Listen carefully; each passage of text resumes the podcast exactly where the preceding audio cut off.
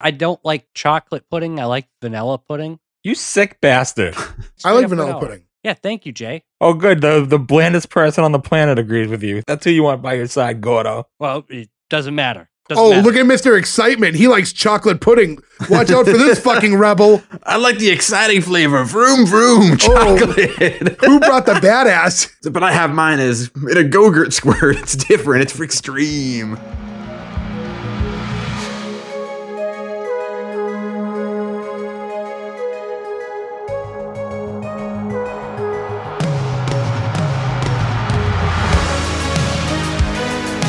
Welcome back, everyone, to S1E1, the show where each week we pick a different sitcom, watch just the first televised episode, forgetting anything we might know about the future run of that show, rate it and decide if it's a show we want to greenlight or cancel.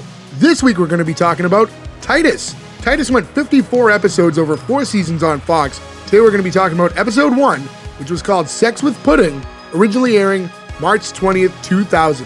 So to get things started, I'm Jay Gags. With me, as always, most of the boys...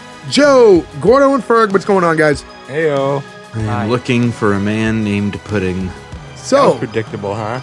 Yeah. You want me to be your girlfriend? Not girlfriend? We'll certainly get into it. I think the twist was terribly predictable, but yeah. Yes. So first off, what's going on, guys? How's everybody doing? Woof. Great. Good. Woof. Do you want to go some inside baseball on tonight's episode? Yeah, I think we should explain real quick. So as I say always in the intro to the show, the first televised episode. Now, this was a goof on my part, but unfortunately only one man here suffered, and that was Joe. But depending on where you look up the episode list, I looked it up on Wikipedia, it reverses the first 2 episodes because for whatever reason, the DVD version flipped them. Because I think the episode I thought was the first episode was intended to be. So like on the DVD, there's an episode 2 is called Dad's Dead. That was the first DVD episode in order. But the actual first televised episode, as we do here, was Sex with Pudding. And to be fair, anybody out there who hasn't seen Titus and might watch it to listen to our episode,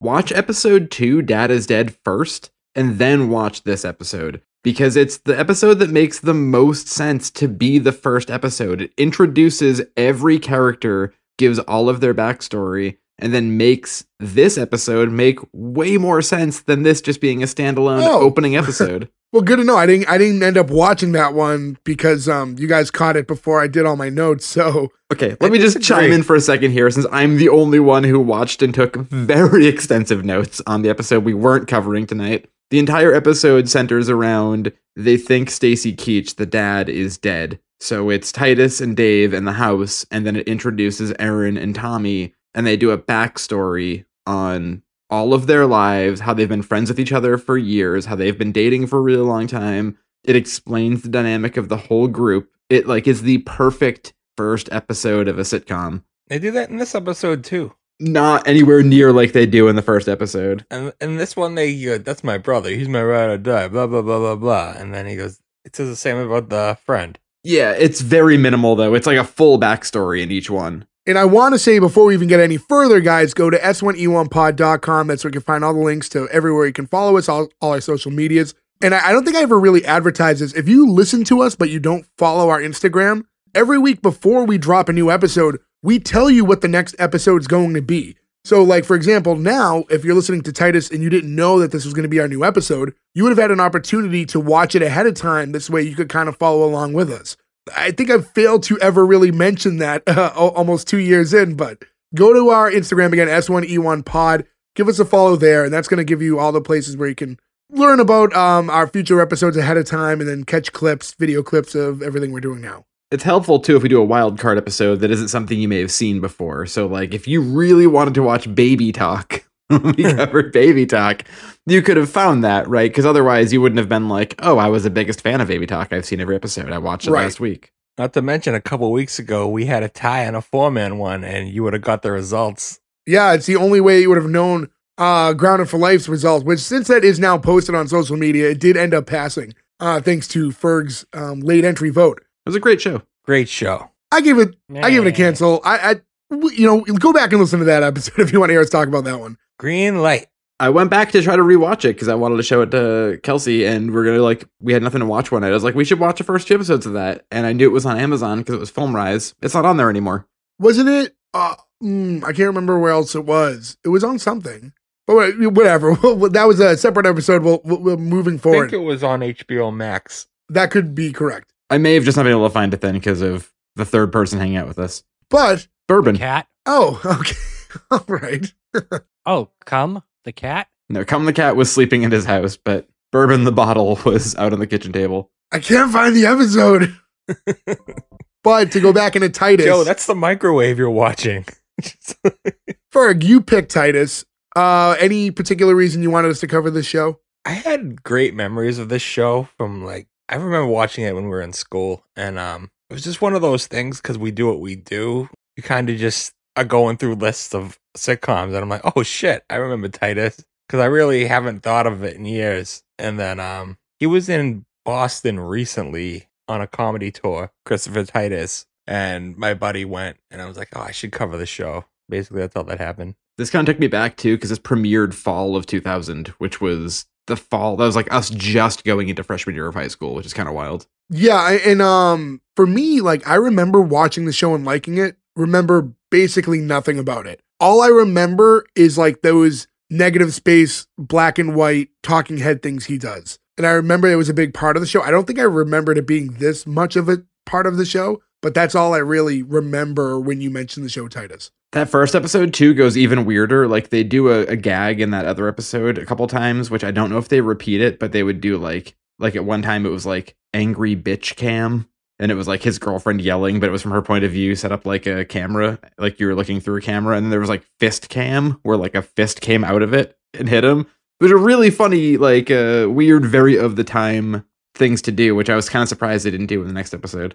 You can see that now it's funny because we are covering the first televised, but now knowing that the other episode was intended to be the pilot, you can kind of understand that they were probably testing a bunch of things, seeing what sticks, what doesn't, what people like. Yeah, and the black and white thing stuck, and that was pretty much, and the flashbacks is obviously a big part of the show. Big part, and we just mentioned we covered Grounded for Life, and I feel like this was all just a sign of that era of television, those early 2000s. It was just happening a lot. That was just kind of the new flavor of sitcoms, a lot of flashback. Well, narration, I think, was a big thing of that. Yeah, narration's a big part of it. And wigs to make your hair look longer just to make the actor pretend they're younger.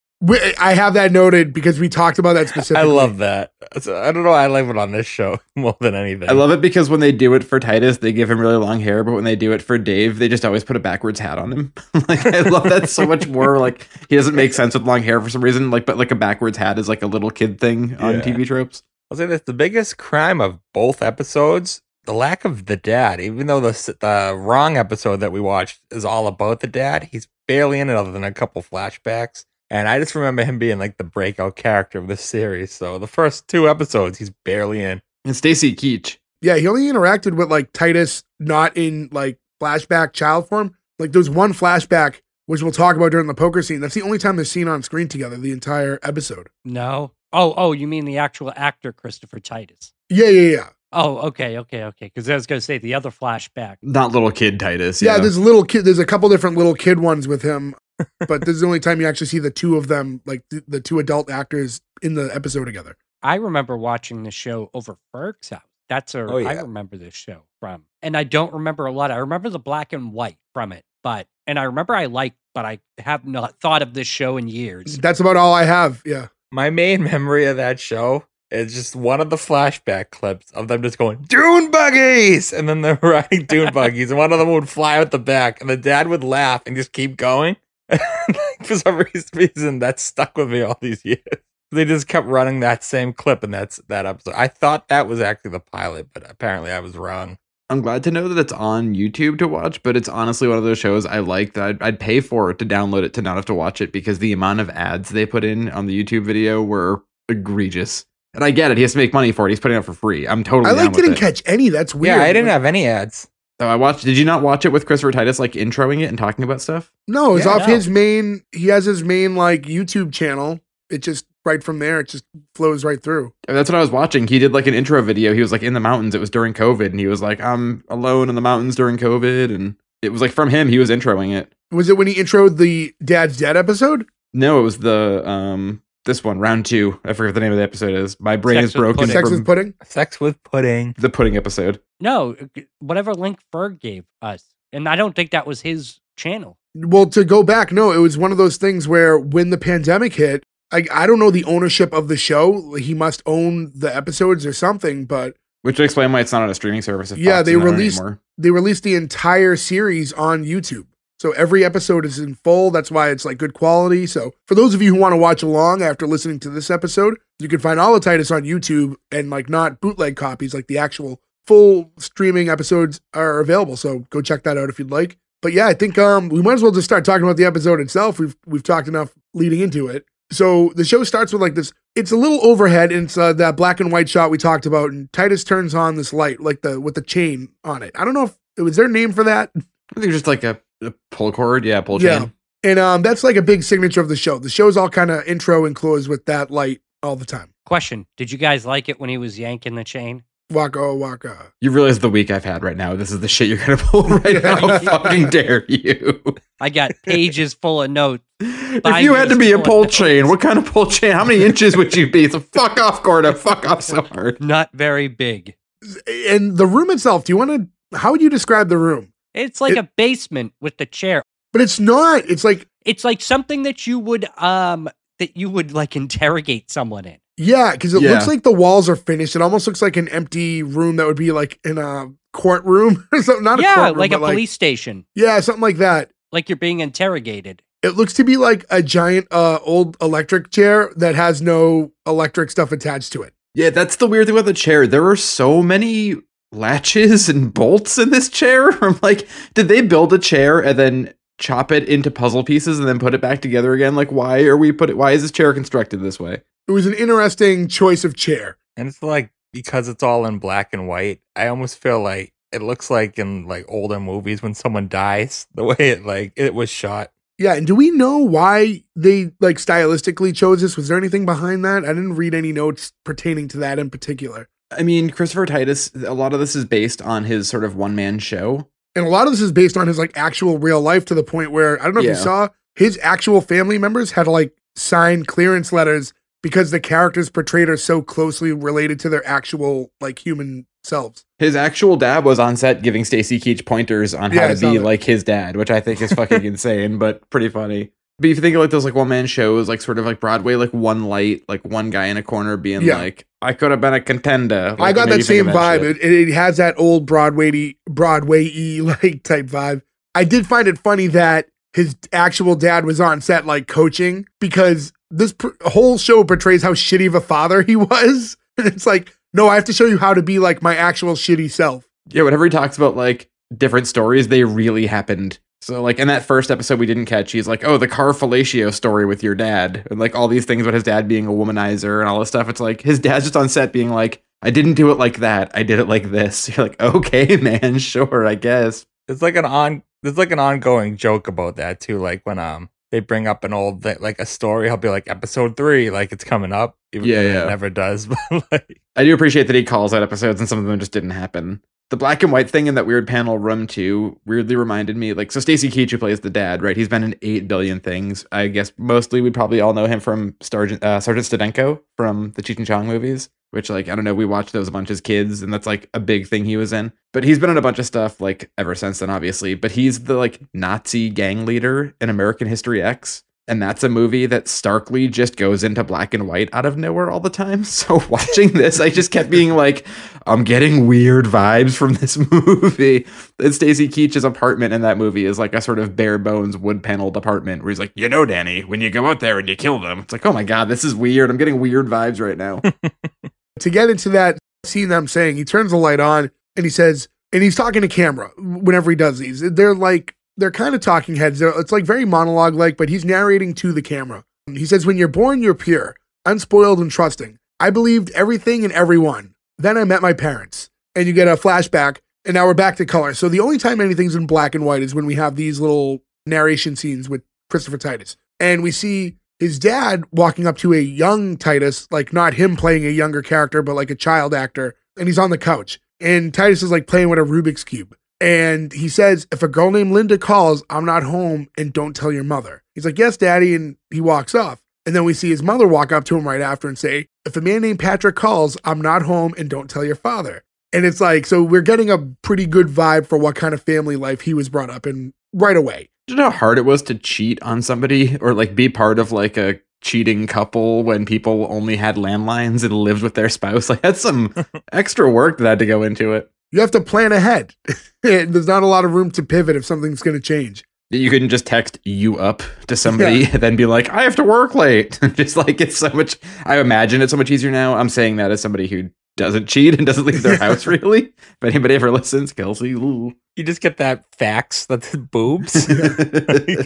I just envision there's a lot of like times where there was like a meetup planned and then someone just ends up alone in a motel because something changed. And it's like, well, 2 hours passed. I guess it's not happening. Right. Like one of their kids had something go on or whatever. Right. And all of a sudden you're just, you're at the no-tel doing nothing. You're relaxing in the hot tub. I feel like hookup hotels don't have hot tubs. I guess it depends on the hookup. No, they get those big hot tubs. Yeah. Those aren't hot tubs I want to be in because they're full of semen. We're just saying they exist. Yeah. There's a hotel in the Poconos still that's like famous for their like weird hot tubs, and they've got the heart-shaped hot tubs, but they also have one that's on the second floor. It's like a 2-floor room, so it's got like a almost like a balcony inside of it. And the giant hot tub, this is like a special room. There's only one of them, but it's a giant martini glass. So you're in the hot tub that's in the top of the glass, and like the spine, or what do you call it, the stem of the glass goes all the way down to the first floor, and it's like stupidly expensive and in the middle of nowhere in the Poconos, and it looks really dirty. And we've been looking at the website for like 5 years, being like, one of these days we're fucking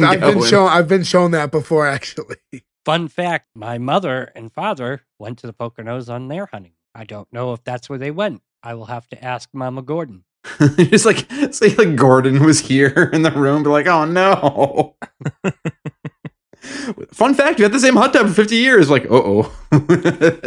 Now, if you have that martini glass stem, is there like water in it? Yeah, yeah. So like you could theoretically poop down it, and the poop could go down the stem. Okay, so yeah, let's move forward now.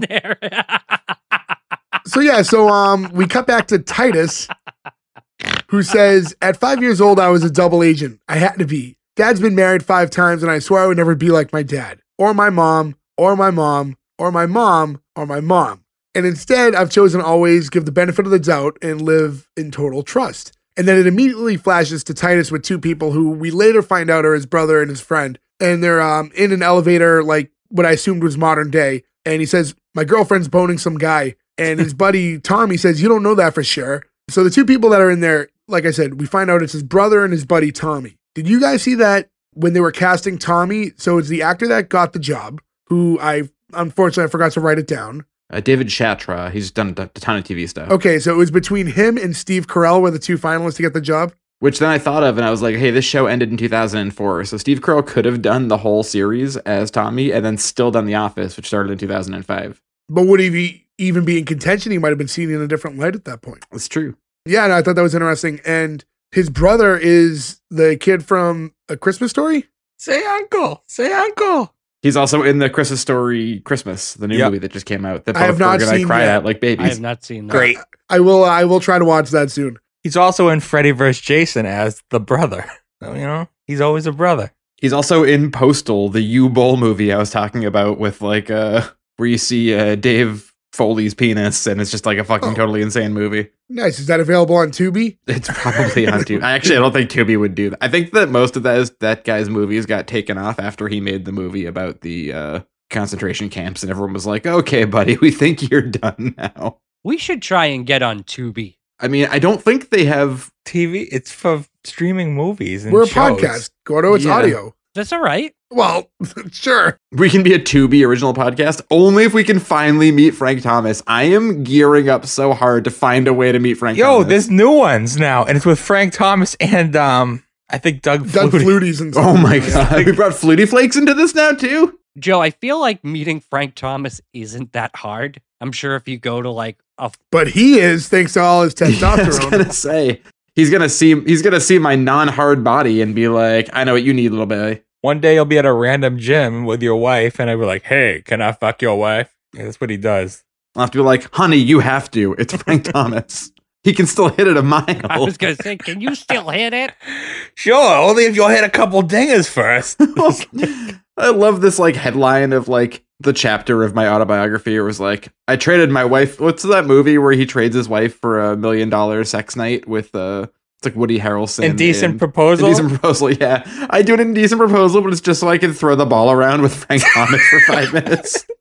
And the funny thing is that you hate baseball. Yeah, I also like I don't know, I have like a left-handed catcher's glove, so it doesn't even work. Yeah. Like the whole thing is just a nightmare. As Titus is talking to the two of them on the elevator, he explains like 3 business dinners in the last week, and now this, and he pulls out a card that looks like, I assume it like came with flowers. That was like the card that was in it, and it says, "Erin, a rose petal's curves are nothing compared to yours." And his buddy Tommy's like trying to justify it and saying that, you know, Erin's a great employee and she's attractive, and in a way that made it seem like this could all be very innocent. But early on, I just thought that like he seemed so nervous that maybe it's him. Like that was like my first vibe when like this was happening, because of how nervous he was when Titus is trying to figure out who's like the person having an affair with his girl. I didn't get that at all. I got it in hindsight, but I didn't at the time. Also, one of those things too, where like curves is a word I feel like you tread lightly with. You know what I mean? Like I feel like some people like to say that they're curvy, and that's like, great, whatever. I'm not saying anything about anybody's body type, but some people don't like being told they're curvy either. So I feel like you got to really know who you're using that word with. No, curvy is like the new I'm not fat, I'm big boned type of thing. Right, but this is 2000. I'm saying this is a different time. I feel then, yeah, it was, well, I mean, curvy was just like means you got that curve. The hourglass shape, yeah. Right, but I feel like some people like that as a compliment. Some people take it as not a compliment, right? Like if you call somebody thick, they might take it as a compliment, or they might take it as an insult. Like you have to be really careful. It depends if you use it CK or CC at the end. That's true. Yeah. It depends on the on the prefix dummy. So yeah, you guys have never heard of dummy thick? No.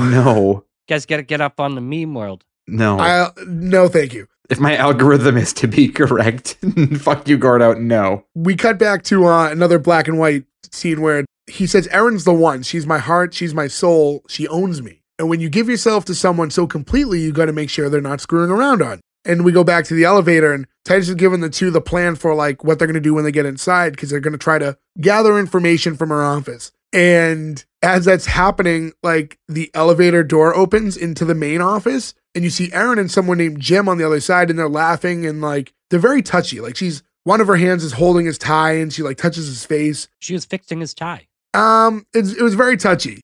It was very touchy, but she was fixing his tie, but it was a little touchy. And this guy Jim, 9 acting credits total. This is his last one. Oh, this was it? Out after Titus. But no, I don't know. She touched his face too, and they're talking about how, you know, she's saying how funny he is. While this is happening, the 3 guys in the elevator are watching it, and they're just reacting silently, and the door shuts, and she never notices that they're there. I don't know. When I saw that, I was like, that's very, I don't know. She's touching another guy's face. It's a little much. I mean, she's definitely flirty at this point. Yeah. We get into the intro, which I really like this intro. So it's just like, it starts with just like a big engine revving thing, which none of that's touched on here, because a lot of the imagery is like race car stuff for the show, but in no time in this episode is that touched on at all. And again, why the other episode makes more sense is the first episode. They explain all of that Titus owns a hot rod shop. Well, that's barely mentioned too in that one. It's just not at all in this one. But they actually go to the shop though. They show an actual hot rod they were working on in that first episode.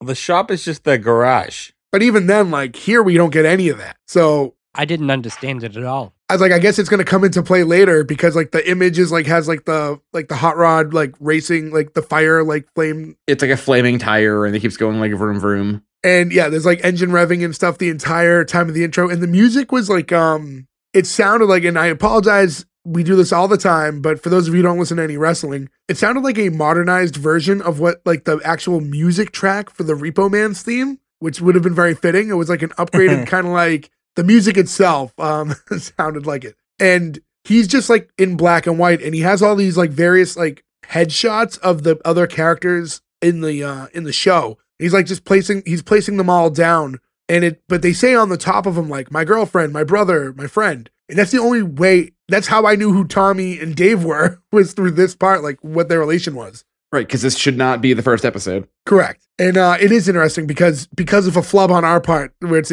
impossible to ignore it. But now Joe has like a different perspective. Ferg, I think you watched both episodes too anyways, right? Mm-hmm.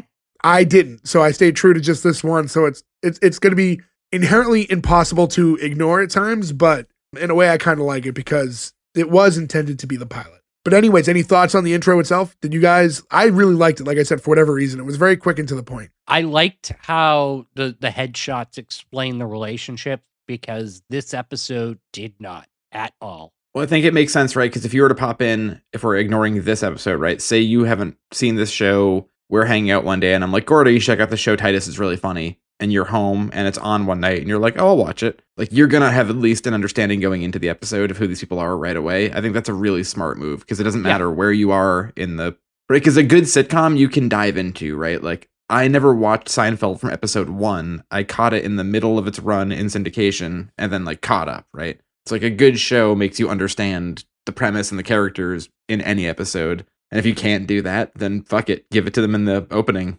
And then it makes you feel like you know where you are all the time. Also, the intro takes place in that black and white narration room. Right, yeah. Which is kind of Seinfeld-y too, which is like, you know, the single person who's the fixture of the show, who's a comic doing a bit. From the intro, we get right back to where we left off. And now the elevator opens up again, only this time Erin and Jim notice. And Erin says hi, and they all say hi back as they step out of the elevator.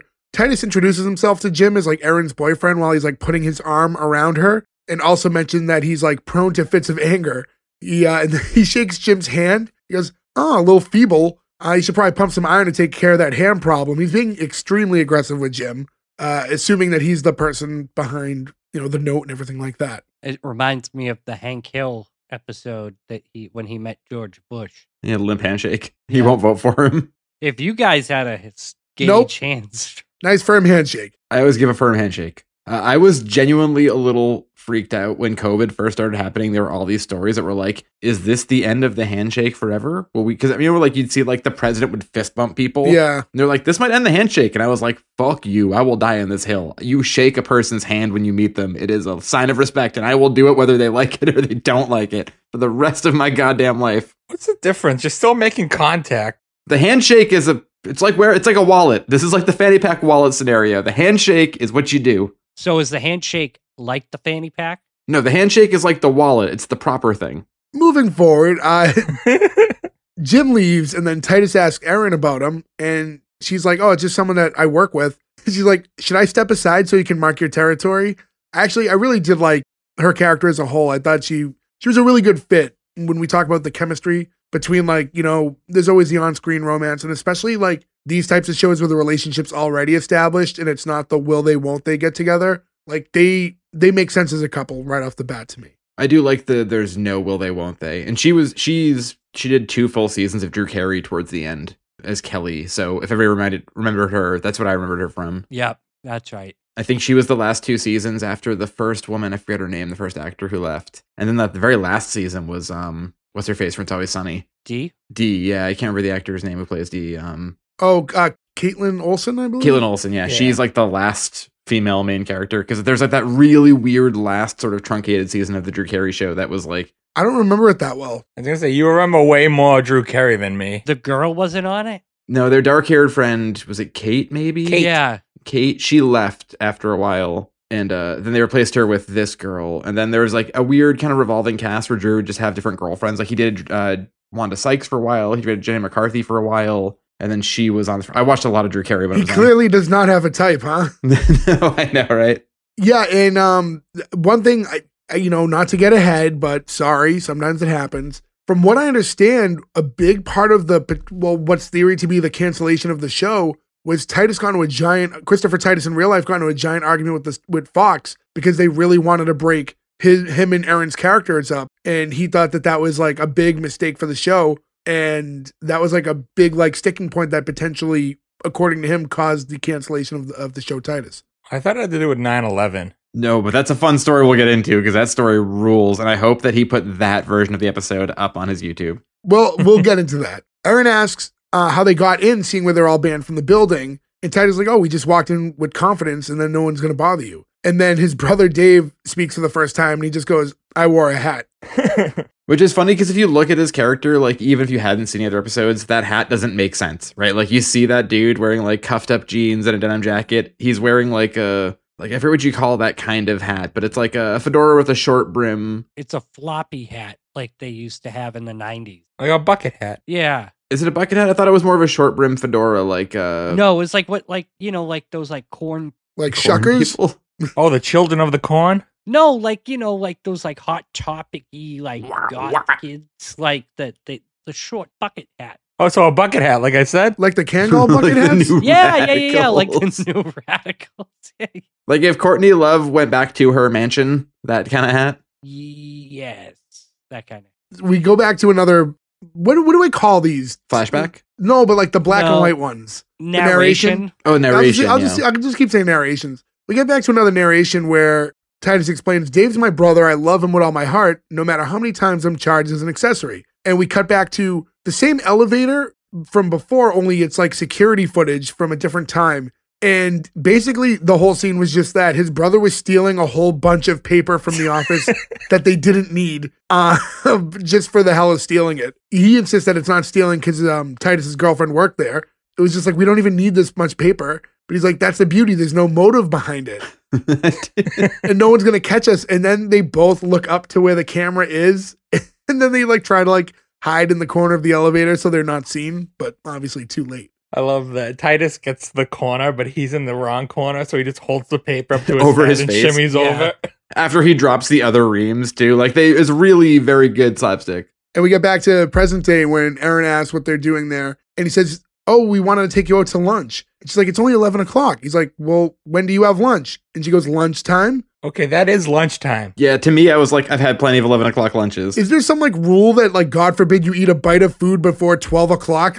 Like it can't count as lunch? Have you never had pizza or a burger at 11 a.m.? Because I certainly have. I've had pizzas and burgers at 7 a.m. Right. So, you know, when pizza's on a bagel, you can have pizza at any time. I'll give you this one. Gordo. That was well placed. He then says, oh, we'll just wait for you in your office and let us know when you're ready. And she's very quick to like stop them and say, like, you guys are not going into my office. We get to another narration where he's like, Erin's office, inflammable, non-flammable. You got to read the dictionary to know what burns. And you get like a really quick cut to just Titus and Dave just standing outside of the ledge of like her office, like on either side of the window while you can see everything inside's on fire. I love the idea that they lit it on fire and their idea to leave was to just go stand on the windowsill in a building we know they're high enough up that they have to take an elevator for it. Like, why would you do that? Maybe they lit the door on fire. Maybe. I've seen the Towering Inferno a number of times and there's no way out, really. And that's all we know about that whole story because it cuts right back and it's her to try to send them off. But like before that could happen, another woman from work who I assumed at the time was her boss enters. So like, they all like turn their heads down because they don't want to be recognized because they're all banned from the building. And the boss is like, I swear I recognize you from somewhere. You know, he's like, oh, he's like, we're here to fix the copier, the cup of like, he was stumbling over his words. And then Erin jumps in and say, oh, like, you know, head into my office and I'll meet you when we're done up here.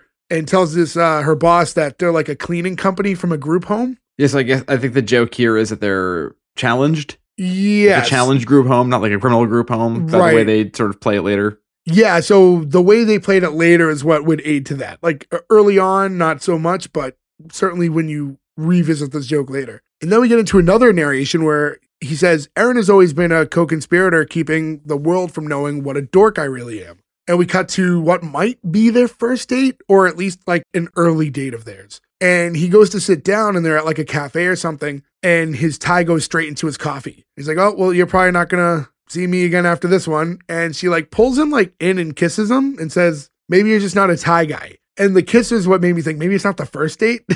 She was like, I feel like it's got to be a second date, but still early on that he's wearing a tie to try to impress her. Right. Now, are you guys tie guys? I love wearing a tie. Not on a date. Yeah. I haven't like, unless you go somewhere that like it's warranted. Yeah. I mean, if you have a tie on, I like wearing a tie. I don't have an occasion to wear them very often anymore, like the work from home world or whatever. But I will say eating and drinking is not that big of a deal because usually you sit down and you push it down to the table is sort of the barrier. But eating is the bigger fear for me because if you spill your drink on it, like it's probably not going to stain. I usually wear a black tie. But if you drop chicken parm on your tie, like there's no coming back from that. You know what I mean? Like you just have this extra thing that you're like worried about getting dirty. You got to get it dry clean. When I go to like weddings and stuff, I really enjoy wearing a tie, like when it's like those situations. I'm not one to take my tie off like as soon as I can. Like I'll leave it on for the night. Me too, yeah. Oh no, I take mine off the second I think it's okay. Like I get seen in the tie, tie's coming off. Unless it's super hot and like I need to like open up my shirt a little bit.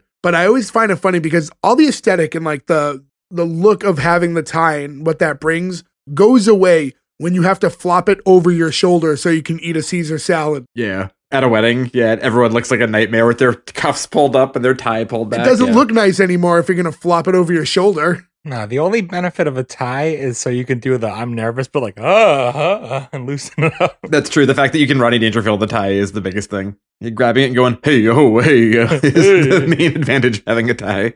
Now we cut to the guys in her office, and now we're going back to their original plan, which is to basically ransack it and find information. And Tommy asks if they can ever, you know, go anywhere without committing a crime. And Titus is like, this isn't committing a crime, it's an invasion of privacy. And then he opens up her Gateway laptop, and we hear that you've got mail. And not the real you've got mail, a different you've got mail. And then he admits that, okay, maybe this is both an invasion of privacy and a crime. You've got mail! So I was wondering if they still did the you've got mail noise, and I recovered the password to my AOL email account from like 25 years ago. And I went into the options and you can get the original you've got mail guy, who by the way is now retired and made a ton of money off of doing that. He's a voice actor. Good for him. But would you like to know there are some alums for the S1E1 podcast on here we talk about a lot, including you can change it to Whoopi Goldberg. That was the Crypt Keeper, by the way. R.I.P. But if you guys want to hear Whoopi Goldberg passed away, hold on. You've got mail. Why'd you say it so cryptically? I don't know. But yeah, some other luminaries for this would be you can do Donald Trump. You can do Hugh Grant. And Hugh Grant's is just like, you've got letters. I'm just like, why would you do that, Hugh Grant? God, it's so sexy. But like the amount of people who were on there like sort of fit to when AOL was still relevant. Like there's not like a lot of modern celebrities on it, you know? Hey, it's Seth Green. You got mail. Mandy Moore. Like, if you're really trying to like get an idea of what time it was. Larry King is on it. Larry King has been dead for like 10 years. Speaking of people who looked great in the tie, Larry King, king of the bow tie. Oh, Larry King, king of the bow tie. But yeah, these people are just like, it's such a weird thing, but they're like, it's still there. You can still do it. I don't know who does AOL mail. I apparently have thousands of emails on my email address, which I'm not going to say out loud what it is because, well, I'll never log into it again. It doesn't really matter. But it's funny, though, going over even that little part of the scene, we definitely triggered different things because the you got mail's what got you, and I couldn't get off of the Gateway laptop. And me too. I went there too, yeah. This is where I wish like that Nick was in this episode because he would probably have better insight on this than me because I think Gateway still exists. They do. But in the 90s, Gateways were like big for a while. And I just remember the boxes all had like cow print. Did you see why? Yeah. No, I never knew why. Didn't they get bought out by HP? I'm not sure who owns it now, but the Gateway name, but I think they might just make hardware now for computers, but they still have, you know, they're still in existence of some sort, but I looked up why the boxes were those cow prints because that was such a huge thing when we were kids, right? And apparently the owner, like the founder of the company, his dad was a cattle farmer. Oh. So he's from Iowa. So he had like a livestock business. So it was like in honor of like his family business of having cows around all the time. He made the boxes, which is super smart too, because they stood out. You saw that box in the Best Buy. You saw it from a fucking mile away. I mean, almost 30 years later. And like, it's something that, you know, I still remember to this day. The downside is though, too, you also made those boxes basically just look like giant money bags because what did a computer cost in 1999? If you saw that sitting on someone's front lawn from the UPS and the guy hadn't come out to take his mail in yet, like, you knew you could just swipe the big rectangular cow and make a ton of money. Yeah, back then, it's like, oh, look at this laptop. It's got a whole gigabyte of space on it. That laptop is so thick. It is the biggest, beefiest laptop. I forgot about that. No. It is dummy thick. CK. That laptop has more curves than a rose. Is that what we're going with? Yeah. Computers back then, that was something else. Remember when Mac had all the weird colors? And it was the first like one piece with the monitor, yeah. Right around this time period is when we were starting to get all those like weird different Macs that were like they looked like toys. They didn't look like real computers. Like candy almost or something, yeah. They looked like what boom boxes should have been at the time, like the small like portable CD players at least. They almost looked like when you see stuff that's made like for prisons. Like you're gonna see like the TVs and stuff that are made for prisons, and everything is completely see-through, so you can make sure you're not like hiding stuff in there. Somehow they find a way. Well, I mean, Oz gives you a lot of good examples. It's true. We get to another narration. It says, growing up, I'd heard the legend of privacy that lived in other houses. I have a diary. I have a journal, and no one will ever read it. And I tried keeping a diary once. It ended up a performance piece of one of my dad's poker games. And this is like we said before, we get a flashback, and we'll eventually see Titus, but in the interest of bringing it up right away, eventually shows up with a mullet wig on, which we talked about in the Grounded for Life episode, is like the staple look when you're trying to do a flashback in that era. You just give the adult actor a mullet wig. Classic go-to. And we see his dad reading his diary to his friends at the table. It says, I don't know if she'll ever notice me, but just knowing she's in the world makes the world a better world to live in.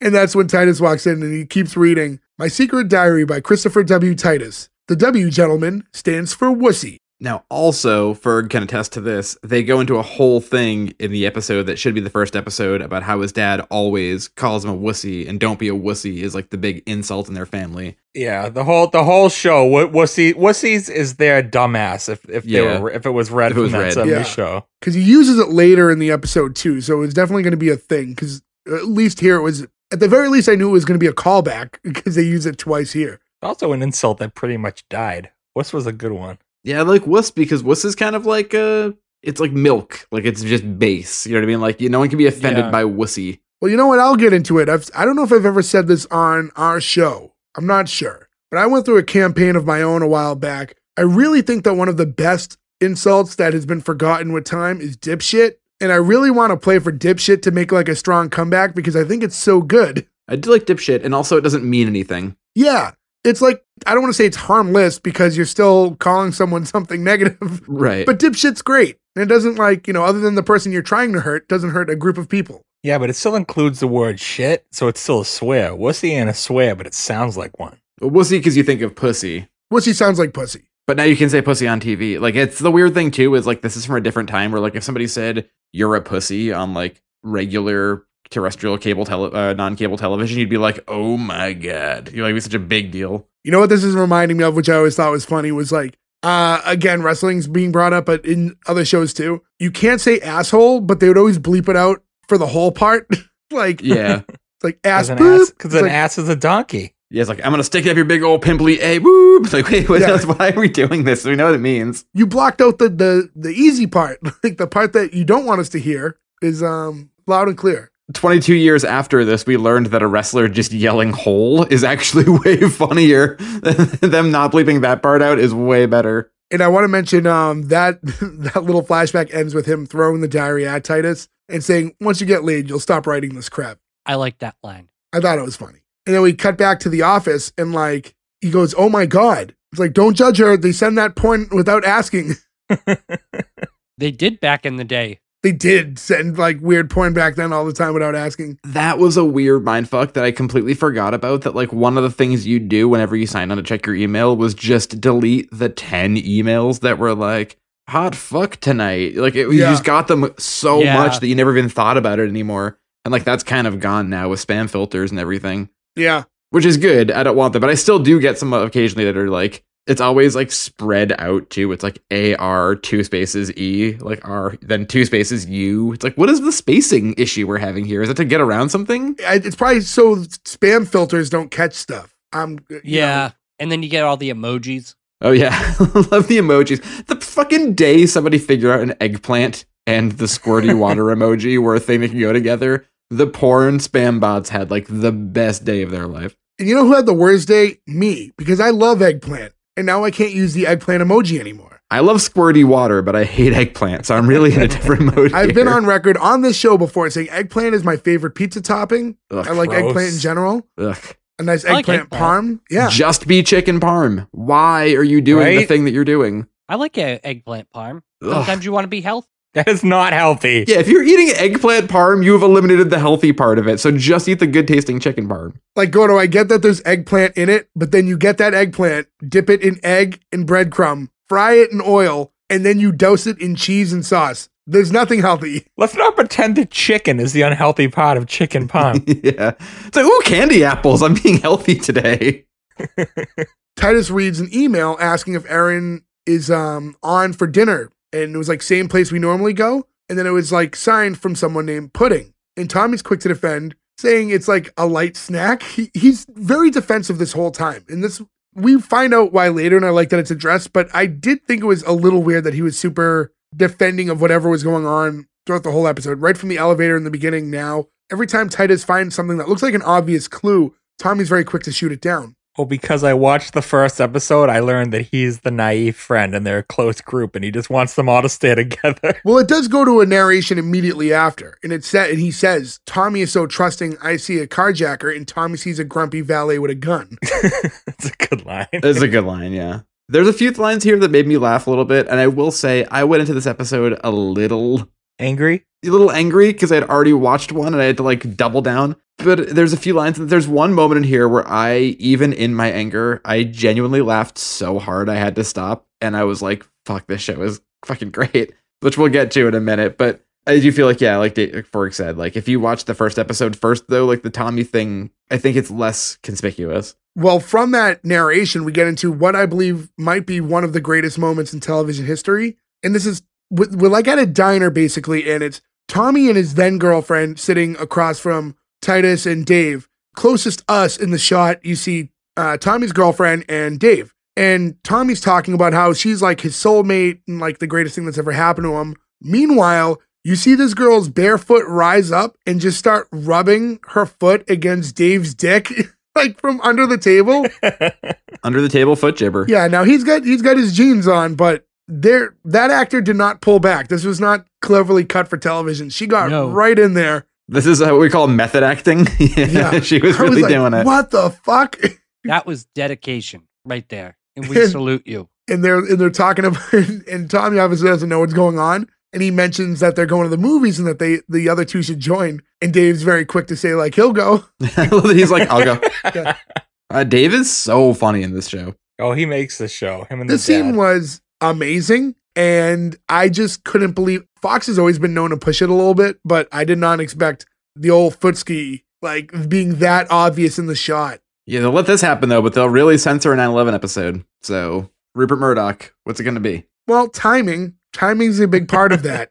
Well, I mean, it was only November 2001. I don't understand what the big deal was. Just get into it now. There's no other appropriate time to bring it up. So I guess like just tell the story. All right, so one of the big reasons, again, and we had talked about, Ferger mentioned earlier, why the show ended up eventually getting canceled, the fight they had, but there's also a lot of fights over the censorship of the show. And in one episode, a couple months after 9/11, there's a scene where they're on a plane coming back and they're distraught because of an issue with their mom. And Titus is trying to say chicken a la king, but starts saying it in an accent where it sounds like he's saying Allah Akbar. And then while he's doing that on the plane, Dave was showering in the bathroom of the plane. So he comes out gargling. So it sounds like he's speaking in a Middle Eastern accent. And he's got a towel wrapped on his head like a turban and shaving cream on his face to make him look like he has a beard. And rightfully so, Fox was like, are you fucking kidding me? Do you really think we're going to put this on television? I personally think it's amazing, but I totally understand Fox's point of view on that one. Now, with the filming schedule these shows normally have, was this even before 9/11 when they decided to film this? No, they wrote it post 9/11. Yeah, that's too much. So they knew better. Yeah, they were clearly pushing something that there was no way any network was going to put on TV. That would have been great if it was just a happy accident. Like if that episode aired on like 9/8 and everyone was like, "Oh, holy shit." Well, sorry, wrestling is going to come up again. There was that like bombing in London, and there was a SmackDown that was aired on the same day, but they filmed it 2 days prior, and there was like this whole like terrorist thing that happened, and they had like the side scroll, and it was like, you know, this was filmed ahead of time. We did not know the actions that was happening in London, and it's like, oh my, like what do you do at that point? You already have this thing, and it's like we're about to hit play, and this giant thing just happened. And if you're Muhammad Hassan, you know immediately you're just like, I'm going to type up my resume because I definitely don't have a job tomorrow. Poor guy, because he was a great wrestler. He was a great wrestler. Killed his career. Yeah, victim of circumstance. I got to meet him, and I told him that. I was like, you know, I don't know what this means, but all my friends and I, we were always big fans and thought you had a lot of potential, and unfortunately, you know, everything happened that happened. He was a really genuinely nice guy, to move forward. Was that at the airport? Were you then like, I have to check your shoe for bombs though, man? I'm sorry. No.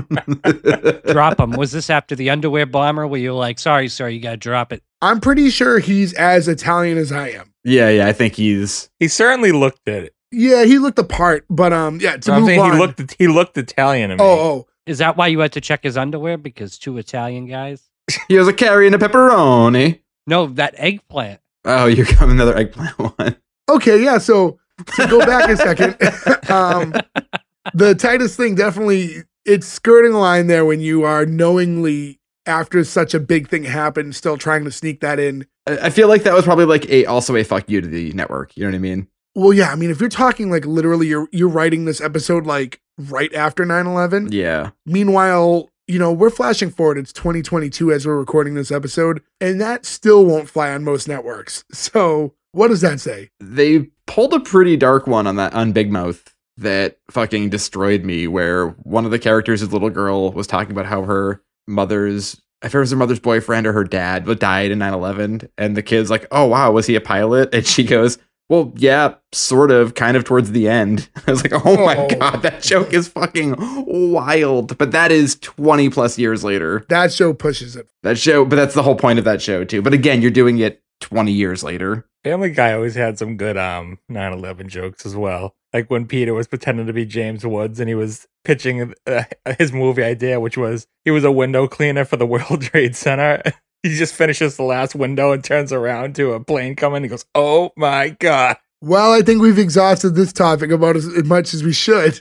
So I was going to say, exhausted as much as we should? Yes. As much as we could? Oh, no. Well, anyways, we cut back to the office, which is now a mess. And Titus starts to realize that Erin's going to notice because they've literally gone through everything. And Dave finds a box and asks if Titus is the one that gave her this present. Tommy goes to intercept it and checks. He's like, oh, nope, it's a scarf. And Titus takes it, and then that's when you reveal with it's a crotch. Yeah, and it's a pair of panties that are in the box with the note saying, hey, sexy, saw this and thought of you. And understandably, Titus is pretty upset, like, so he looks like really, really distraught now and sits down. At this point, like, I kind of know there's going to be some sort of a swerve, right? I don't know if you know what it is exactly at this point, but you know that it's too obvious now. Like, he's finding the note, he's finding the panties. It's not going to be a straight up affair. You know something's happening. Can I just say, who the fuck is buying panties for people? Thank you. I'm just going to say this. This is implied like as something for you, right? So Gordo, you and I are dating currently, right? And meow. I buy you a pair of panties, right? And I'm like, Gordo, I want you to wear these. That's for me. That's not for you. They're probably uncomfortable, and it's for my enjoyment. So it's not a gift for you. But when the person buys the underwear or laundry or whatever for their significant other, they're making a gesture, and they made the decision to do that. I feel like you can't buy underwear for the other person without it being weird. This is a unique situation where both sides buy it, trying to make it look like the gift is for the other one. Because girls will also buy lingerie, which is not a gift for you, but it's also for them. Like, they bought it for themselves and they like how they look and feel in it. Sure. But I feel like when you buy it for them, I feel like also you're playing some deadly games there too, where like you could get the wrong thing or wrong size or like starts. The idea of getting the wrong size is what scares me, because if it's going to be bad either way, right? If you get something too small, it's terrible. If you get something too big, it's also bad. Can I just say, too, that if you're buying panties like that, the point is, first of all, you could totally buy too small because they're going to get taken off anyway. Yeah, they got to get put on. They're too small. Yeah, but they're not going to last for very long. And unless you've been with someone for a while, although I guess you wouldn't give something like that unless you've been with them for a bit. No, first date. But, like, what are you supposed to be like, hey, so, like, just in case, what are your sizes? Like, you can't do that. I think you can approximate it. But sure, but I mean, even speaking in a non-lingerie clothing, right? Like, I don't know. I know certain brands of t-shirt. I'm this size in this one. I'm this size in that one. Or like in these shoes, I'm a this, but in these shoes, I'm a that, right? So like, it's not like there's a universal sizing order either. So even if you think you know the size, you could fuck that up still. Yeah. But this is also a very different situation. I don't want to give off the payoff, but that person would have known, kind of. Like, maybe had a better idea, sure. Sure, but it's still a weird thing to get someone. Well, yeah. It's still weird. Doesn't matter. I think what's weird about it, too, is if it was like, oh, it's a whole outfit or something, you'd be like, oh, okay. But to just be like, even if they were sexy underwear, if someone just gave you a gift or like, here is a single pair of underwear, you'd be like, thank you. I guess I have to do laundry tomorrow. That's great. I don't know, this is weird. Yeah. It's basically at this point like 3 dates too. So it's like, that's kind of like a, if you're at that level where you're getting like sexual gifts after 3 or 4 dates, that's a little strange. And then we find out they haven't had sex. Yeah. It's a pre-sex gift too, which is also kind of weird. No, I'm saying like, what determines that 3 or 4 dates is pre-sex though? In this situation, we know. Well, but we don't know that at this point. I'm just saying in hindsight, when you go back later and talk about it, you'll be like, oh, well, that's really weird. No. People can have sex on no dates. But I was going to say earlier, if anyone wants to give me underwear, I usually buy the Hanes or Fruit of the Loop boxer briefs, the black and gray pack. So if anyone wants to get me those, and I currently wear a 2X. I'm working on it, but I'm still a 2X right now, guys. If I'm getting you underwear, it's from me, all right? And I'm getting you a tiny thong. All right? Yeah, you ain't getting... something high up on the hips so it doesn't give you lines. I'm very much just the black and gray only boxer briefs, but... and thank you to anyone who sends it my way. Now, do you guys like I like the spandexy underwear. Like this feeling of the boxer briefs. I'm cotton. I don't like the cotton. I'm a briefs man. You're a briefs man? I'm a briefs man. I'm a boxer briefs guy when I wear underwear. You know, I was gonna say know what I know about Ferg. I wear black briefs with white piping only. When you say you put your white pipe. White pipe in my wife once, yeah. Well, anyways. Oh boy. Man, you missed the white eggplant joke again, man. I had a joke. I already had a joke ready. Yeah, I like the pipe better than the eggplant. I don't want to talk about eggplant ever again. I fucking hate eggplant. Eggplants keep coming up on this show. Well, you keep bringing it up now. So we get back to another narration, and he goes, I've known Erin since high school, except she was in the hot-looking babes group, and I was in the outcast, pimply guys who hadn't discovered deodorant yet group. Our group. No, I was very cleanly my whole life, buddy. I was going to say, that's our group except for deodorant, because I think that we were the people who got those tiny little... remember when they'd give us those little red Old Spice deodorants in middle school? Because they were like, hey, stinky kids. But like to everybody, they were like, hey, you're like 11 now. You're going to start smelling like shit. Here's a tiny Old Spice. We cut back to like high school era. And it's, you know, you see Titus at his locker while Erin, who's like dressed as a cheerleader, is walking by with a football player. And she's like, oh, I can't believe you caught that. Like, that was the best catch ever. And he's just like watching her from afar as she passes, and he turns around. As they're already like way far away for her to ever hear him, but he's just like, hey. We get back to modern day, and Erin walks into the office that's all like ransacked, and you just get it again where he actually is looking at her and he's like, hey. I thought that was good. Yeah, and she says, you know, I can understand you going through my desk and filing cabinets, but the couch? And Dave's like, we found 65 cents. Here's an issue I had. He then drops the coins on the desk. There's only 2 coins. There's no way you can make 65 cents out of 2 coins. Yeah, this is one of those, like, I've got 50 cents. One is a quarter. The other isn't a quarter. It's like one of those riddles. Also, though, just one of those lost art things, too, where, like, you're not going to have much luck these days digging through a couch for change. No, not as much cash in the pockets. I bet you'd be surprised. I can't remember the last time I actually had change in my pocket at this point, yeah. So my thing with this part was... I know she's like used to him and the brother being just who they are and always getting into trouble, but not knowing even why they're there or why they're doing what they're doing. She seemed a little calm considering she walked in her office, which is now a fucking mess.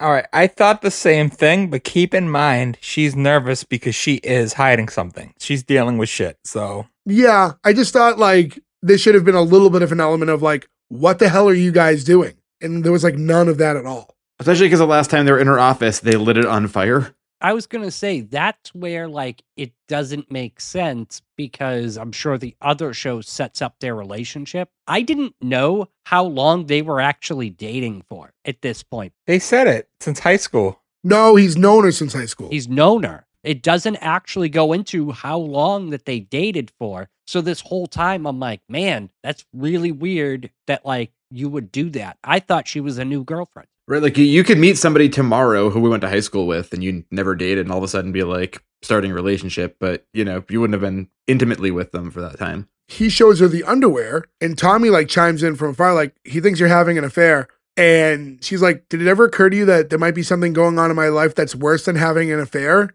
And he's like, I'm dying? She's like, this isn't about you. And then Dave's like, I'm dying? Which I found that funny. But Dave again, was the other good line. I thought the overall reaction to like he thinks you're having an affair is like, I don't know, it just seemed weird. Like the way that she introduced, hey, I'm going through something right now, just seemed like the dialogue didn't seem quite right. I would expect like your period, like something like what? That would be more of the time. Like a coworker was being friendly. Hey, I know you're on your period. Here's some clean underwear. Well, they were red. They were also like, I don't know much about anything, but I'm pretty sure I don't know a woman who'd be like, these are the first underwear I'll go for when I'm having my period. I don't think those are the choice underwear. True. Titus is like, all right, well, what's going on? Like, whatever it is, like, I have your back. Like, you know, we're a team. And I thought that was a little weird because that she just had to say that one line where you like you're strongly suspicious that she's having an affair. You find the note, you find the underwear, and she just goes, you ever think that maybe I'm going through something? And he's like, you're right, I'm there for you. That's what made me think that they weren't dating for that long. That's not something that you say to somebody that like you've been dating for a long period of time. I don't know. I just thought he should have more questions at the very least, other than like, you know what, you're right, I'm there for you. He's not that bright. She tells him that this isn't a cage match and she has to handle this on her own because she doesn't want him involved. And he doesn't want to leave until she tells him like who it is. And Tommy chimes in saying like, you know, I think you should tell him. And then this is when Titus realizes that Tommy knows whatever it is that's going on. So he starts to like corner him, and like Tommy's like really, you know, we already see that he's a little neurotic. And once Titus gets really close to him, and I think he like puts his like finger on his chest, like just kind of like at a poking thing, Tommy finally cracks because he said he was sworn to secrecy, but he says, she's being sexually harassed at work. And Titus looks at her and he seems like kind of tearful and goes like, really? And she's like, yes. And it's like an emotional scene. And then he walks over to give her a hug and says, oh, thank God. I love the excuse, like the reasoning, like, why are you happy? But like, oh, well, we just kick his ass. It's like so fucking perfect. Yeah. Because like, it was like a relief because, oh, someone's harassing you. And like, you know how these guys are, at least him and his brother. So yeah, I think Dave was the one who was like, yeah, this plays to our strengths. Yeah, exactly. Yeah, like they'll just use brute force in a situation. That's their style. This is when it started to become very obvious. The twist. I'm gonna kick his ass. Yes. Where is this guy? At this point, I figured it out. Yeah, me too. You know, I figured out what's happening. Also, some cage matches in 2000. Ooh. There were some real doozies. There was the Scott Steiner versus Rick Steiner and Tank Abbott cage match. If you guys remember that one. Is that from like Greed or like one of those? Yeah, this is like Envy, Roth, Greed, whatever. There was the Jeff Jarrett versus Jimmy Snuka, noted murderer Jimmy Snuka, 2000s cage match, which is fucking insane. But also one good one, the Triple H Mankind Hell in a Cell was 2000. That's actually a good match. Yeah. Yeah, well, technically that's a cell, not a cage. One of those matches actually said on the listing for it, because just like looking up 2000s cage matches, one of them was like parenthetical, like mesh cage. Like that is historically what a cage match has always been. What are you talking about? Since Nick isn't here, do you guys want to go into that debate again if War Games counts if there's a top of the cage or not? I would love to go into it just to bother Nick. This episode would run way too long if we got into all that. Maybe we should do a bonus episode where we just talk wrestling one day. Yeah. It's like a backdoor pilot to a podcast that nobody wants. There's no way we would be able to appease the mix of wrestling fans that we all are. And finally, a wrestling podcast out there. There's so many of them. We get to another narration and he says, my dad invented sexual harassment. In every current sexual harassment lawsuit, my dad gets a royalty check, which I really like that. This is my favorite scene of the whole episode. We get to it's back and forth. We get from goes from narration to flashback, and each time is different times where the father has like a potential secretary. You can never see her face. It's like him sitting at the desk, but it's usually her back to the camera. And the first one is just him sitting there going like, "Type this up for me, babe, will you?" And she slaps him. Hand on thigh. Hand on thigh. And then the next one is, you know, I had to fire my last secretary. Her work wasn't up to par. Hand on leg, slap. Another narration, which cuts into the third one, where it goes, do you type? And the girl's shaking her head no. And he goes, perfect. Puts his hand on the girl's leg. She takes his hand, moves it up to her tits. Yeah, she puts it on his boob. And then Titus just goes, my new mommy. He says in such a little kid in the voice. Narration. And then we cut back to Erin telling him that, you know, she's the one who dug herself into this and she's going to have to dig herself out. And she's kind of admitting that she's to blame for whatever it is that's happening, which is interesting at this point. And Titus tells her, like, you think you're to blame? It's like, no, you're just hot. That's not your fault. And she's like, oh, you know, your heart's in the right place, but it's just not connected to your head. And Titus then questions why she would tell Tommy and not him. And she explains that Tommy isn't like other guys. He's like sensitive and listens. And Tommy chimes in with, I really like this line when it's like, oh yeah, my mom taught me that. She told me that I have one mouth and two ears, so I can listen twice as much as I can talk. That's a really nice little piece of writing right there. He's the character of Butters before Butters existed. Yeah. Like. And then Erin pleads with them again to just like leave and that she's going to handle this. And he showed a little more hesitation, but eventually kind of agrees and says, you know what? I trust you. And then, you know, I'll leave. So she goes to kiss him. And that's when the door opens. And it's that boss that we met earlier, the female boss from the elevator. And remember earlier on when she saw them, she thought she recognized them. And that's when they put their heads down. So they did it again. And so she's trying to like get out of it. And Erin's like, all right, good job, everybody. Like tries to play it off like, again, they're just a challenged crew that's helping clean the office or whatever it was. So we get to another narration, and it says, since I've been with Erin, I've learned you don't have to bungee off every bridge. You don't have to be the first off the line.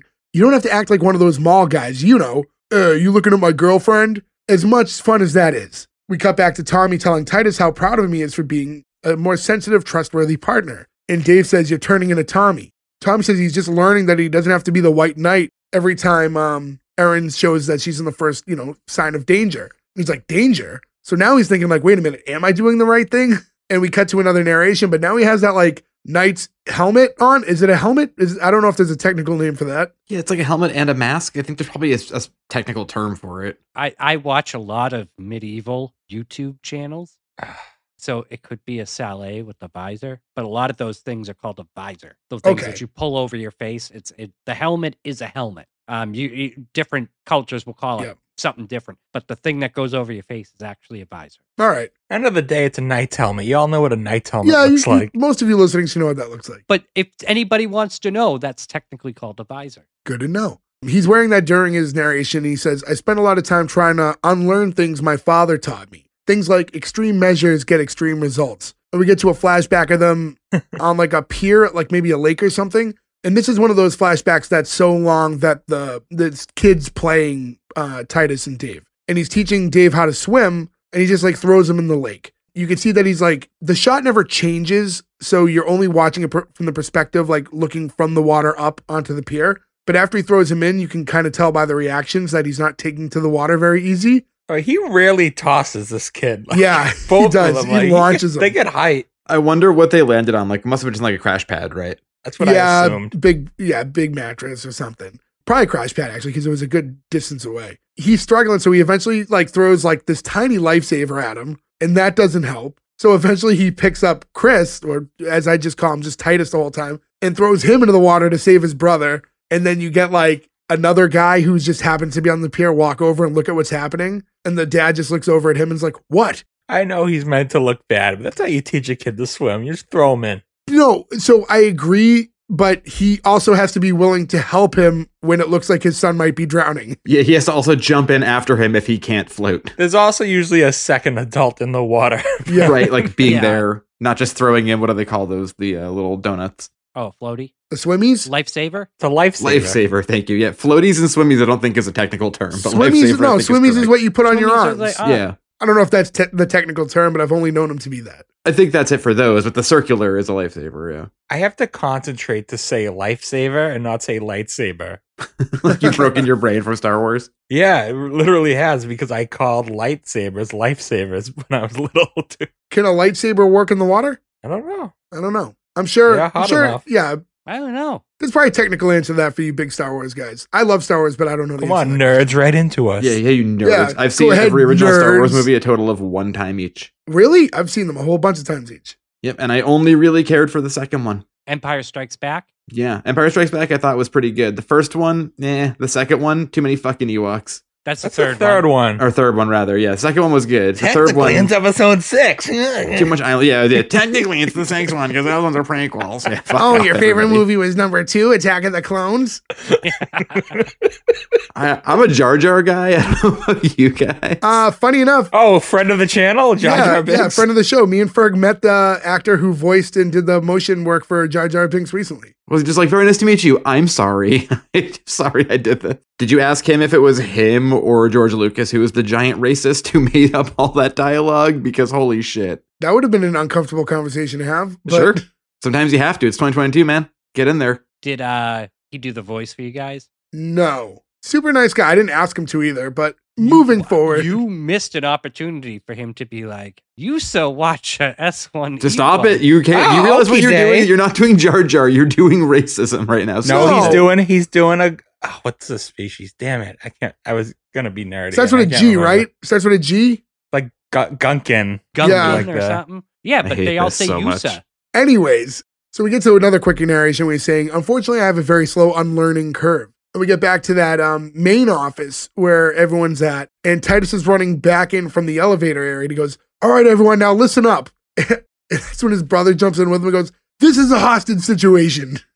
This is, again, a very pre-9/11, pre-modern world thing you can do. I love how ride or die his brother is. But his brother's a little crazy. But he's always in. Yeah, he's in for everything.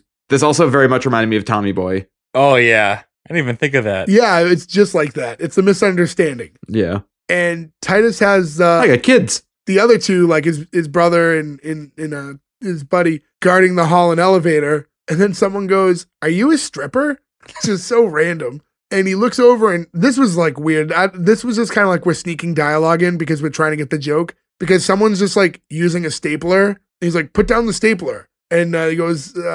down when he doesn't put it down right away. And it's just, I get it's to get everyone who's in the office now hits the ground and jumps on the floor, but in the moment it didn't make sense for him to be like, how dare you use a fucking stapler right now? It just doesn't like make any sense. I was really like the line here where he's like, I'm looking for a man named Pudding. I don't know why that made me laugh so hard, but it really did. Also, I meant to ask this earlier. I was trying to rack my brain to think of the last time I had actually eaten pudding. I've got to think it was 20 years ago. As a kid, I loved chocolate pudding, but I don't think I could eat it now. I think it'd be just too much for me, but... Oh, I love a good snack pack. I bought vanilla. I don't like chocolate pudding. I like vanilla pudding. You sick bastard. What about the mix, though? They're okay. The mix one is fine. The chocolate vanilla chocolate one, that's fine. But straight up vanilla pudding, what's wrong with you? I like vanilla pudding. Yeah, thank you, Jay. Oh, good. The blandest person on the planet agrees with you. That's who you want by your side, Gordo. Well, it doesn't matter. Look at Mr. Excitement. He likes chocolate pudding. Watch out for this fucking rebel. I like the exciting flavor. Vroom, vroom, chocolate. Who brought the badass? But I have mine as in a Go-Gurt squirt. It's different. It's for extreme. Oh, I don't know if this is cheating or not. So for Thanksgiving, my Nana made an icebox cake, which is primarily made out of pudding. That'll say cheating. I've had cake with pudding in it for sure, yeah. So that I had very recently. But like a cup of pudding. Or like a chocolate cream pie. That's mainly pudding. Yeah. You know what, too? Literally, this conversation came up recently. I don't understand why anyone modern day still makes pudding like over like the stove with hot water. There's no need for that in life anymore. Like, first off, you can make pudding. You can buy pudding already made, you know, in like snack packs. You can get instant pudding where you're just adding water, and that's fine. And for the minuscule difference in taste, you could then instead boil water and then stir in the powder and spend all that time and like cake up your pan. No, that's gross because that's the kind that gets the skin on it. Yeah, I don't like the skin. Yeah. So it's like, why would you go through all that extra work to make that? Yeah, I mean, that's one of those things where I think technology has helped us. Like, we've moved past the making your own pudding. We're good. I'm a pudding scientist. Yeah, our pudding game has gotten so much better with time. We no longer have to deal with skin pudding. That sounds so... When you don't say pudding skin, but you say skin pudding, I can't. I can't handle that. It's so bad. But either way, I bought store brand vanilla pudding. Skin pudding. It was not good. It's still sitting in my fridge. I had one pack and I was like, this is not spark joy. Just add a little something to it. And then a flavor. Like a cream pie? Like, I was going to say like some maple syrup or something. Like just anything to like. Or some chocolate pudding. Because the best is to mix the vanilla and the chocolate. Cut up some bananas and drop them in. Do anything. You can salvage that pudding. Don't you worry, Gordo. I'll report back. Yeah, report back. And let me know. Can you buy a single? I don't even know if I could eat them. I don't know if they are. I don't know the food allergen of that. I don't know if I can handle it, but I would like to eat like a spoonful of pudding. Just one spoon? I think this is as much as I can handle, but I think I'd really enjoy the one spoonful. So let's buy a snack pack. Yeah, because I'm saying, can I buy them individually? Don't think so. Maybe there's a guy in the corner selling individual ones. Joe, aftermarket. I get five sitting in my fridge. I'll sell you one. You want to send it through the mail? Send it media mail. It takes a real long time to get here. Don't you? I am actually going to do that. So you're gonna get exploded vanilla. You're gonna get in trouble, and they're like, anything perishable or fragile, and you're like, no, you'll be the one person they arrest for lying to the post office for not saying there's a perishable good in the package. It's just some skin.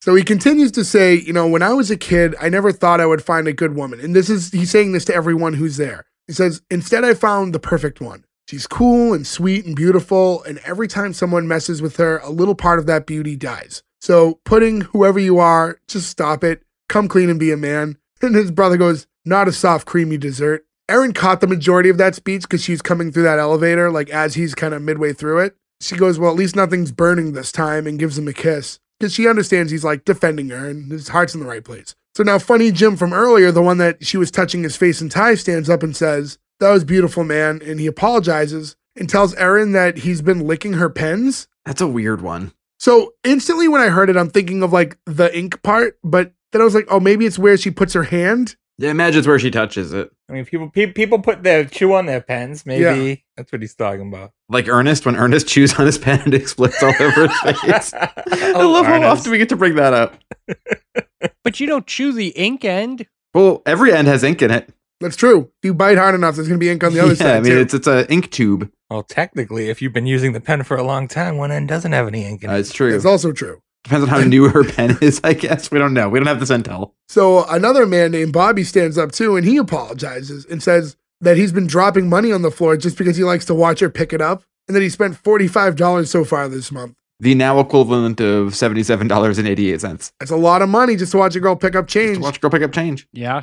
But I mean, that makes more sense to me mentally than the guy who's licking her pens. Do you think that at any point she would find it odd? Like, that's so crazy. There's always like, people just keep dropping change. I've made like $45 this month just picking up change near my desk. I was like, for $45 too. I like the idea that he just is making it not worth his while. He's just dropping like silver dollars. Just like, I could have gotten so much bang for my buck. And another guy says that, you know, I always try to go to the bathroom when you do just so we can pass each other in the hallway. You went twice today.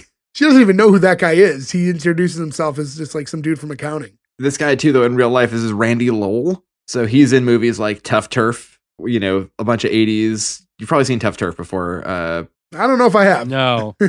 I'll send you a clip of the movie later. You'll be like, oh, I've seen this. But you know who he's most famous for? You know, in National Lampoon's Vacation, when they go to like the Tombstone Town? Yeah. Yeah. And there's like the sheriff. And he's like, that guy's a crummy Wyatt Earp, Dad. He's wearing running shoes. That's the Wyatt Earp who's like, stay away from the bartender. He's an ornery cuss. And he's like, thanks a lot, Sheriff. He's like, oh, partial. Like that guy. I don't know why, but I got so excited when I saw that it was the Wyatt Earp guy from Vacation. By the way, this whole part with the bathroom guy, it's played off like he's watching her pee, but he really is just like, he knows when she goes to the bathroom. Yeah, he's just walking by.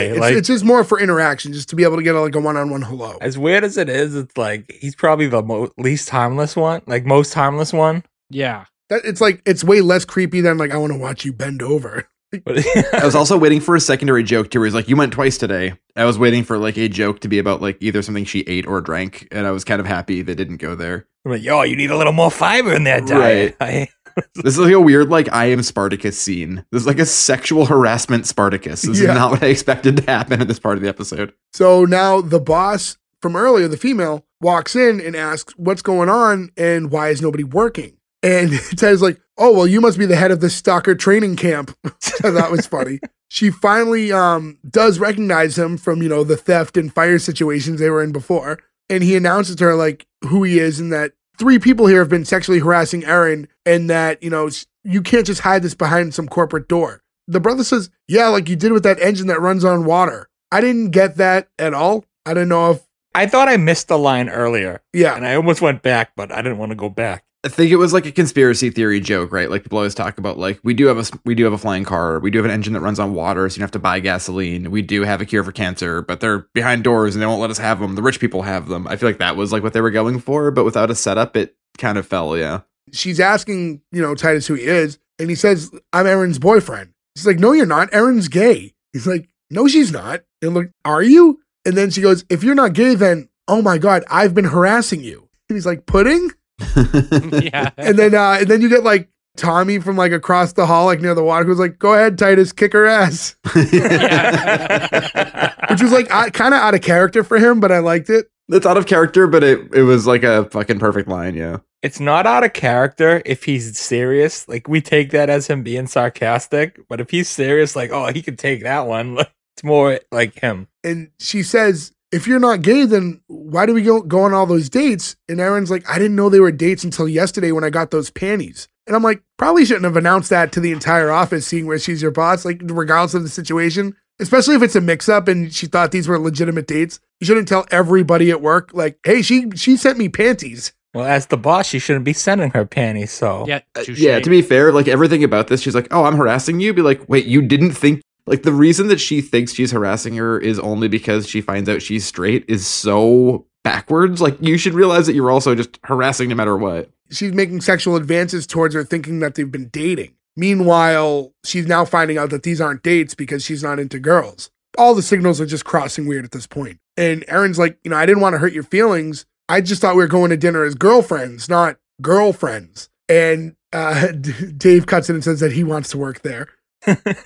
Erin explains that she wasn't trying to lead her on. She just didn't know what to do. Like, if you were a guy, I would have known how to handle the situation. You get, like, Titus, who's, like, so confused and sitting there. He's like, me too. She's like, if I were a guy, I would have gone after another guy because I'm gay. And he goes, that's a good point. And I was like, is it a good point? Because if she was a guy. A weird logic line, yeah. She's into girls. If she was a guy, she'd just be a guy that's into girls. You just don't, like, gay doesn't have to transfer over, like, just because you're now the other gender doesn't mean you have to be, you know what I mean? All right, 90s. Yeah, I mean, early 2000. 2000, yeah. It's like if you were a guy, you would just be a straight male. You wouldn't be gay anymore because you're attracted to women. But anyways, moving on from that, Erin asks if she should quit. And the woman's like, no, you can keep your job and keep the teddy and keep the panties. And Titus is like, teddy? She's like, it's in the mail. Think of me when she's wearing it. I'm sorry, she'd have to quit. Like, that's not even an option. You can't work there after all this, around all these guys. You're the boss. Now you're telling everyone that you just bought this girl a teddy, and you're telling her boyfriend, think of me while she's wearing it for you. Like, none of this makes sense in the office place. But also, like, wouldn't you fire, like, the guy who drops the change to watch her bend over? Like, that guy should be fired immediately. He just, like, these people are admitting fireable offenses. This whole place is getting shut down. Yeah. Essentially, there's going to be like a job fair at the bottom floor of this place because they're going to have to clear out like half the employees. She leaves after the whole, you know, you can keep the teddy comment. And then Erin walks over to Titus and she's like, thanks for staying out of it. And he's like, I don't know what you're so mad about. She said you can keep the panties. And during this like quick interaction, Dave's in the back and just sets a small trash can on fire. This is when I like legit lost it laughing. That was so good. I was still not in the best mood and it fucking broke me. I just, his face too. Oh, everything about it was fucking perfect. Like what a great button on the episode. And he just like slowly walks away from it. And you just leave this fire going on in the office. We get back to a last narration and goes, when you're born, you're pure, unspoiled and trusting, just as he said in the front of the episode. Some say it's the only time we're perfect. You're also born covered in blood and placenta. No one gets nostalgic about that. And that's the close of the episode. You can sell that placenta. People pay good money for it. Yeah, that was like the conclusion of the episode. I like that. That's the last thing Joe said with no reaction. It'd be weird if you had a reaction that was like, I know, I've got a business on the side right now. Again, now, like, so now we just did the whole episode. It's definitely interesting now because we are in a unique situation where two of you watched what was intended to be the pilot episode that wasn't the pilot episode. So it just kind of puts us like in a whole different perspective than what we're normally in. So I don't know if that's changing your insight. It's messing with me a little. I'm glad this was the pilot because I consider this episode substantially better than the wrong one we watched. I'm not saying the wrong one we watched was a bad episode. I just thought this was a lot better and it was a good way to start the show. It was a fun episode for sure. And I don't know the tone of the next one, especially where the whole thing is he thinks his dad's dead. So I don't know. I think that episode makes a better pilot, but this is a better episode, if that makes sense. No, I get you. And a couple little notes I want to say just before we get into green light or cancel segment and just reading up on the show before. And I'm sure some of you guys caught some of the same stuff. They said all the studio laughter is real. There was no canned laughter. And he was actually very strict. Chris Titus made it very clear to the network that they're not to add any like extra laughs on top of it because sometimes there's a hybrid. Sometimes it's studio audience, but they still add a little extra laughter to beef up jokes. Oh, like WWE. Yeah, so everything. See what happens when you're not around, Nick? All this wrestling talk. WWE is like egregiously bad with that shit, too. Not anymore. Now that Vince is gone, not anymore. But so all of that was real laughs. Yeah, all real laughs. It's actually very noticeable that it's real laughs, because there's one lady who's just dying. Like, she has a very distinctive laugh. I'm like, that's not in canned laughter. Well, they got really good sampling. Maybe. But it's too bad there wasn't a scene where Titus took his shirt off and one guy went, woo! Just the greatest Home Improvement moment.